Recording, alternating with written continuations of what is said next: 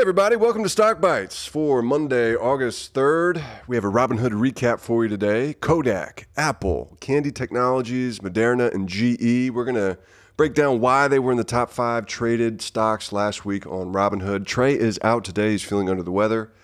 So I'm going to do this one alone. We hope to check in with Trey a little bit later in the week. As always, guys, you can reach me and the show at stockbitespodcast at gmail.com stockbitespodcast at gmail.com or on Twitter at stock underscore bites, stock underscore bites. So, look, even though I'm alone, I think we have a pretty jam packed show full of good information. So let's get to it.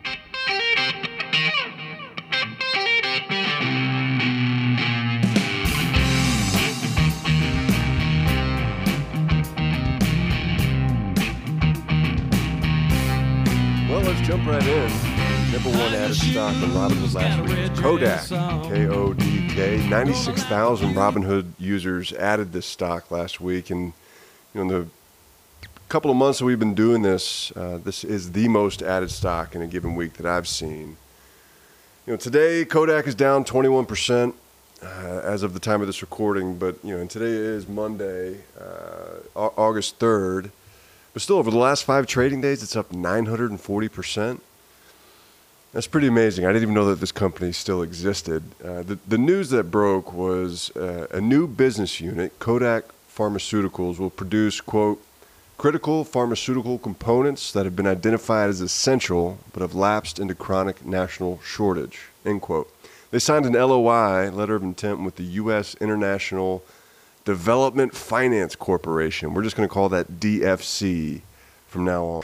Yeah, so the DFC gives Kodak $765 million to support the, the launch of the new entity and to get their machinery rolled over and stuff like that. The, the DFC is America's development bank, and I didn't know much about this entity, but they partner with the private sector to finance development. Basically, the U.S. government uh, is investing in our future and investing in tech and being a you know, taking a more hands-on approach, I think, than a lot of us may have realized. They're, they're again, they're, part of the U.S. government, and on their website it says they're committed to generating returns for the American taxpayer through its investments in development.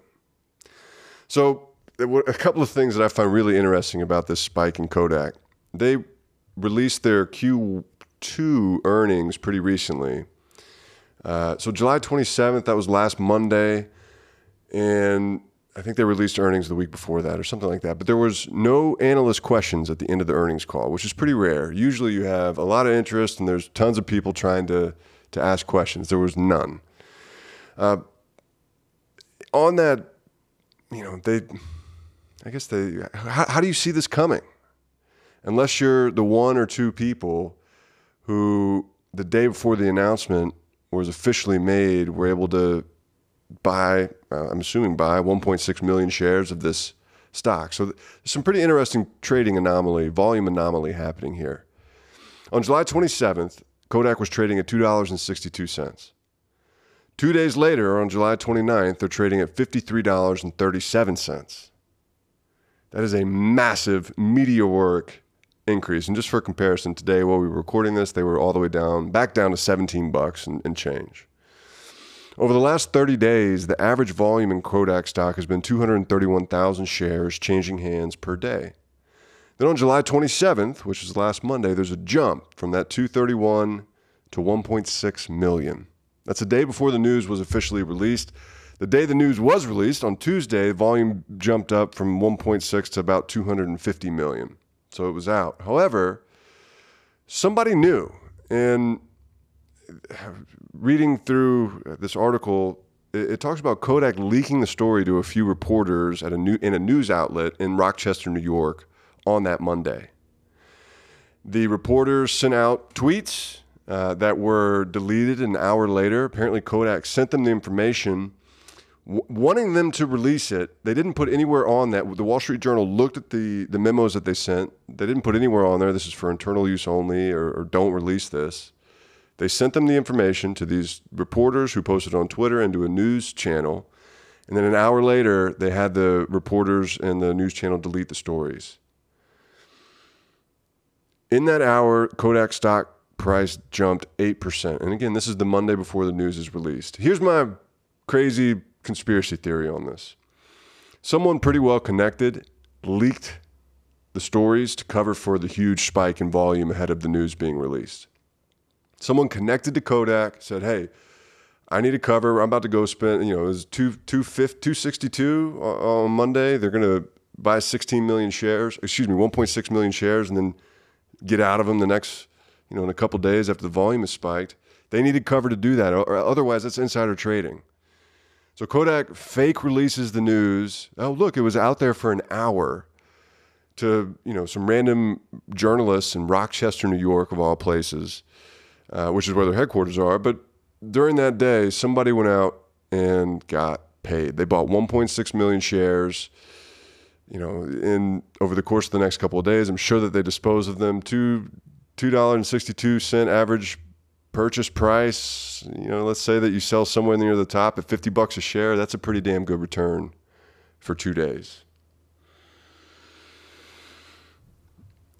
I think if you if you weren't already in this, stay away.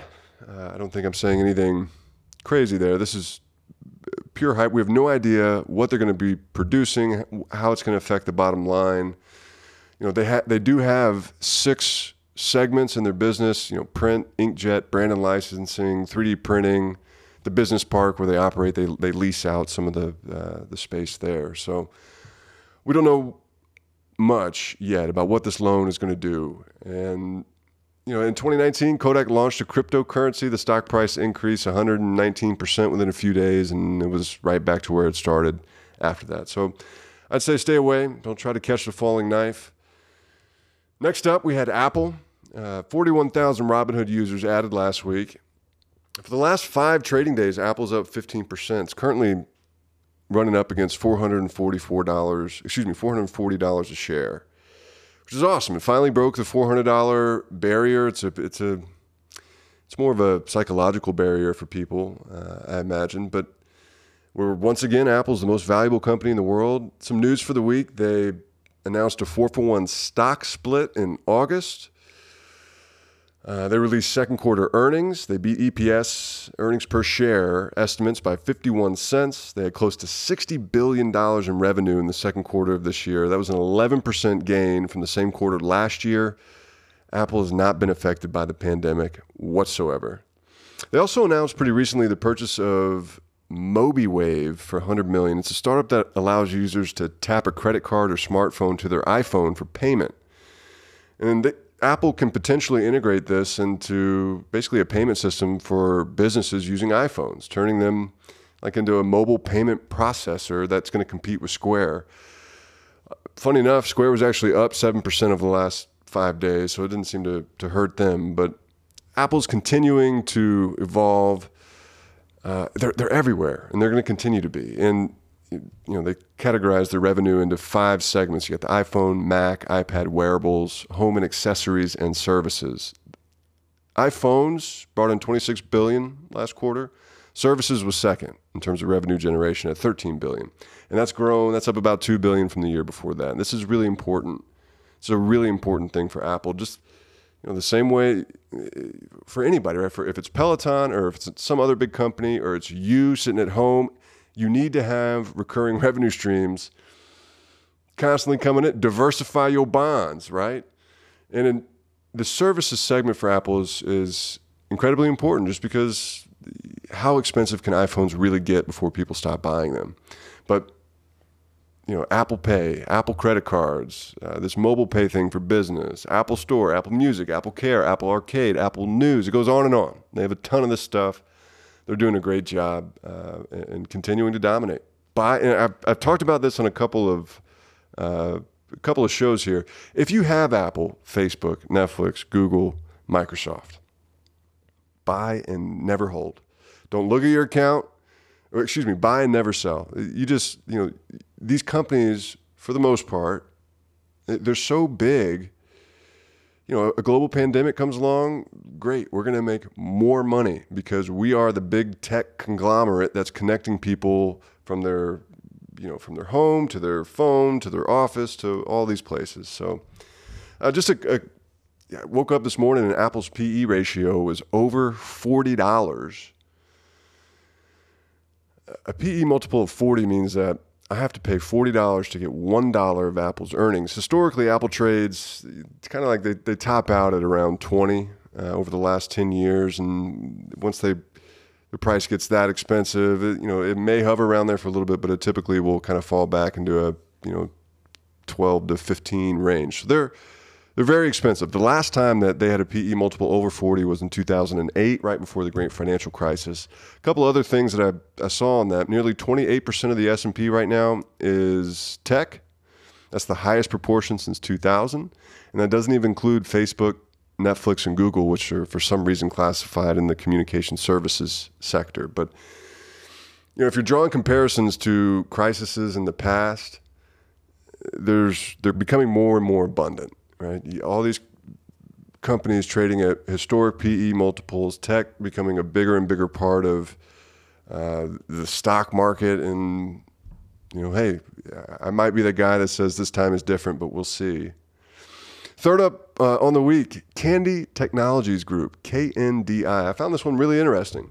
27,000, excuse me, 24,700 Robinhood users added last week. The stock is up 76% over the last five trading days guys, uh, uh, stop me if, if you feel like I'm beating a dead horse here, but this is a Chinese electric vehicle company. However, they have been around a while, and they have they do have some revenue. Over the last 12 months, they've made about 112 million dollars. They've pioneered battery swapping as a way to charge electric vehicles, as opposed to actually just plugging them in. There's no humans involved. You know, the computer system will bring the car to the to the warehouse, and you know, a robot will just plug in a new battery and they're really uh, Kandi is really plugged into the ride sharing economy in China. However, the news for this week, they announced that in August they're going to start taking pre-reservations for the cheapest electric vehicle on the market in America, and they're going to start selling, oddly enough, out of Dallas Fort Worth, but. The after government subsidies, the, the final price on their electric vehicle that they're going to start offering at the end of this year is going to be twelve thousand nine hundred ninety nine dollars. That's cheaper than a you know a gas uh, Ford Edge or whatever. You know that's that's incredibly uh, inexpensive. It looks kind of like a cross between a Fiat and a smart car. It only gets a hundred mile range, hundred miles per charge. But you know if you're living in Houston or Dallas or any of these other big cities, which is what most of this country is doing, and you're driving to and from work every day, this is a pretty awesome way to do it. You know, you're you're getting the, the newest tech. You're you're not having to pay for gas, and you know we'll see if it actually works. But in 2013, Kandi uh, formed a joint venture with the Geely Group, and I think that's important because it will. Hell, let me back up here. Kandi is a 28% owner of the joint venture. But Geely Group is the largest privately held automaker in the world. They're owned by the sixth wealthiest man in China. They own a bunch of brands, but the only two that I'd actually heard of here are Volvo, household name, and Lotus. But what this is telling me is that this company does have big players behind them, deep pockets behind them. On a side note, NIO, which is another Chinese electric vehicle maker that we've talked about, reported, uh, I think either today or on Friday, that their electric vehicle deliveries for the second quarter were up 300%. Last time we looked at them, we discussed that they do have a negative margin on their product. So the more product that they sell, the more money they lose. However, if they can continue to show growth, they can continue to finance their losing moneyness, for lack of a better term. They'll be able to lure new investors via debt or equity on the promise that, look, once we get to scale, we can turn, we can flip the profit switch from on to off or off to on. So I think that's just a, you know, an interesting thing to keep an eye on. also on the day, DPHC was the number one added Robinhood stock today, Monday. It's a little out of the way, but Diamond Peak Holdings, they're a SPAC, special purpose acquisition company. They announced a reverse merger with Lordstown Motor Company. Stop me if that sounds familiar. Lordstown Motor Company, the, the former CEO of Workhorse, uh, which Workhorse is making these last mile electric vehicle delivery trucks here in America. They're an American company. They're actually up for a United States Postal Service bid right now. That would be huge for them. Um, their stock's kind of hovering around 15 to 20 bucks a share and just kind of waiting out to see when the USPS releases this information. However, they have a 10% stake in this company called Lordstown Motors. And because their CEO left, he bought this old GMC plant. He's going to retrofit it to make electric pickup trucks. You know, unlike the Cybertruck, they look like a normal truck. They just released a working prototype like a week ago. They didn't have one of those. They just had drawings. And anyway, they announced that they're going public. They have this is super sketchy, guys. They have zero revenue, tons of debt. I'm sure they have tons. Of, I haven't looked at this at all, but it's just a guy. He had to go out and raise 300 million. He was trying to raise 300 million to, to retrofit the, uh, the the plant anyway. And look, their big their their their pitch is that they're going to make a truck that looks like a regular truck, not a cyber truck. Well, guess what? Ford is already doing that. Ford's probably going to have an electric F 150 before Lordstown Motor Company will. Nikola offering the Badger. It's a hydrogen electric vehicle. It looks like a pretty badass truck. So, this is a bubble if I've ever seen one. If you own Tesla, Nikola, NIO, Workhorse, uh, Blink, you name it, you probably don't need to have a ton of exposure to DPHC. What people are the reason people are buying today is because of what Nikola did as a SPAC. You know, you could have bought that uh, VTIQ, whatever it was called, at 10 or 12 bucks a share. And then once it was announced that Nikola and who they were and their investor presentation got out there, and oh shit, this is a green company, they're going to beat out, you know, they have a clever name. And the stock went up to 90 in three days, 90 bucks a share. So people are hoping that this is it. I'm personally staying away from DPH, DPHC and this Lordstown Motor Company. Anyway, where were we here? Uh, back to Kandi, Just so you guys know, if you do hold it, there is a class action lawsuit in America against Kandi, alleging that the company made false and misleading statements and or failed to disclose that certain areas in their financial statements from 2014 to 2016 materially misled investors. Again, rinse and repeat with these Chinese electric vehicle companies. The same sort of thing happened with Ideanomics. You know, they don't play by the same rules that we do. Anyway, next up, third most added stock, or are we on number four here? Yeah, number four, Moderna, back in the top five. 24,000 Robinhood users added last week. Uh, the stock's performance was up 1.22% over the last five trading days. They did have some news this week. Uh, it did Reuters, Reuters. I sound, I struggle to pronounce that that word, but Reuters uh, published an article pretty recently, uh, I guess last week, saying that Moderna was targeted by Chinese-backed hackers who were attempting to hack the uh, the COVID-19 vaccine data that Moderna has. And I think weirdly, this lends Moderna some credibility. There's three companies that were hacked. Uh, I don't I don't know who the other two were, but Moderna was one of them. Also this week, Dr. Dr. Betsy Nabel resigned from Moderna's board of directors. This was a, a big thing that the Bears were using this week to talk about the stock. Look, Betsy Nabel, she was on the board of directors. She's also the president for a hospital. And part of Moderna's phase three COVID trial that they're ramping up for right now, it should be going in four to six weeks. It's 30,000 people spread over 80 hospitals. Well, Betsy Nabel is the president of a hospital, and she had to resign in order to, you know, remove a conflict of interest and, and that sort of thing. So the big thing that, that, that people are, are talking about is on the way out the door. And I don't know if it was, yeah, it was hell. They probably knew that her hospital was going to be one of these on July 15th. But Betsy Nabel sold how many shares here? July 15th, she sold 74,000 shares of Moderna valued at $6.5 million. And so bears are going, look, all the insiders are selling. This trend is continuing. Luckily for Dr. Nabel, she still has stock options representing an additional 115,000 shares that she can purchase at a defined price in the future.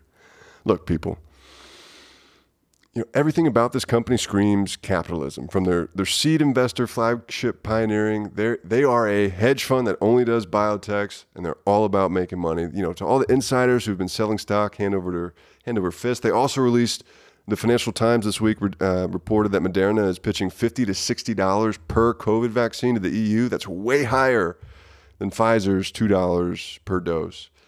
This is a capitalistic money making company, right? They're, it shouldn't surprise you that the people who are involved are the same way.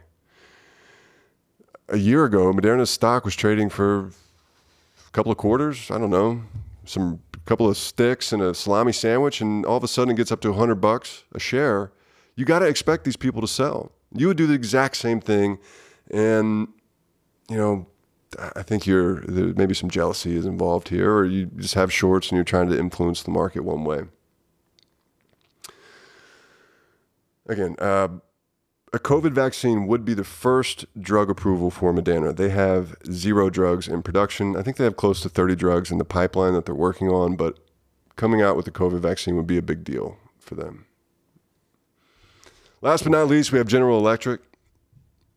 18,000 Robinhood users added last week. It's the number two held stock on Robinhood after Ford. Close to uh, close to 100 million. Wait, is it close to 100 million or is it close to? Uh, here, let me. Yeah, 858,000 Robinhood users hold General Electric, which is pretty surprising to me. I like the hold. I like to buy right now. But if this is something that you're going to want to trade in and out of, like all these other you know electric vehicle companies that we've been talking about. That's not what GE is. GE is either going to go bankrupt and you know be kind of sliced up and, and sold off, or they're going to get their shit together and turn it around. But either way, that's going to take a while to do. They released their Q2 earnings last week. They sucked. The, the company's too large for me to really get into all of that right now in, in a timely manner. But they operate in some of the most sought after industries and sectors. Uh, you know, the defense industry. They build engines for naval destroyers and jet craft. Uh, they build engines for airplanes. They're in healthcare, uh, diagnostic imaging. They're all over the place. Renewable energy, power plants. Um, but there's I don't I don't remember the exact name of this. There's the there's an idea, a generally accepted idea in, in, in finance that conglomerates typically trade at a discount to their parts, to the sum of their parts. And, and, a conglomerate is a massive company like GE that is typically in a, you know one company grows in a mature industry um, and runs out of growth they run out of users, so they have to go out and buy. Right, so GE's a, a, car maker, and then they run out of uh, addressable markets to sell cars, so they go out and buy a jet engine facility, and they start building there, and then they go out and buy a healthcare facility. So a conglomerate amasses all these different things. Think of Disney. Disney's a pretty good conglomerate too, and there's a excuse me. It's just a general held idea that because the conglomerate is so big, it's going to trade for a little bit of a discount compared to what all the underlying parts do because you're spreading yourself thin. You're not okay. The head of GE may have been an expert in car sales, but what does he know about healthcare, right? So you're in a well-run organization. That that discount is going to be small. In a struggling conglomerate like GE, it's going to be a pretty big gap. And I thought this was interesting enough here. Uh, the Harvard Law School Forum on Corporate Govern- Governance published a research paper in August of 2016 where the authors analyzed the investment patterns of U.S. conglomerates from 1990 to 2009. They found evidence indicating what I'm talking about here that managerial biases can lead to distorted capital budgets that don't maximize shareholder wealth. And they actually coined the term CEO long shot bias. And what they found is that the it's the tendency of CEOs to overvalue projects that have higher perceived upside potential. They posit that the special authority of conglomerate CEOs and capital allocation decisions, together with the fact that the assumptions in these. Anyway, I'm getting way too technical here, but these CEOs historically allocate capital inappropriately because they're not experts in all the fields that they manage. That doesn't mean that GE is a bad investment. You know, their stock over the last five years is down 75%. They know this. They have to turn this around. But how long that will take, I don't know. You know, add on top of all the, the mistakes the GE has made, you add on top the coronavirus. And I think there's a pretty good uh, comparison to what's happening right now with pro sports, with baseball and basketball. You know, well-run organizations are going to thrive during stressful times. Take a pandemic where everybody has to go stay inside and there's you know, you know 17 million people unemployed, so on and so forth. If you're well run, you can survive it. If you're not well run, all the little cracks, all the chinks in the armor are going to really come into focus. Basketball, there's no way the basketball season is not finishing. It is awesome to watch on TV. The games are competitive. You don't even notice that the fans are gone. You know, they're all in a bubble down on Disney. They have the best commissioner in sports, and they spent a lot of time to figure out everything about this. And you can tell, if you just even listening to the game, you can tell which team is the home team by the way the crowd is chanting, right? So they have different chants depending on who's home and away. Eh, just like the littlest tiny things, like changing some of the camera angles so you can't see that there's nobody in the stands. And, you know, compare that with baseball. It looks like, you know, how many games is this season going to be? Three? Three more games until it's canceled? They spent all this time bickering about money, not getting ready for the season, not getting ready to protect their players, not going into a bubble, all this stuff. And they have a commissioner who has been pretty objectively terrible since he's been there. And it shows. It really does show right now. Anyway, uh, big picture here. Uh, we had a great day in the markets. Um, yeah, whatever. That's enough for me for the day. I appreciate you guys listening. Again, Trey was under the weather today, so our thoughts go out to him. We'll check in with him later in the week. You'll have a great day. Thanks, guys. He changes his clothes, he's gonna paint the town. Avenues alive tonight.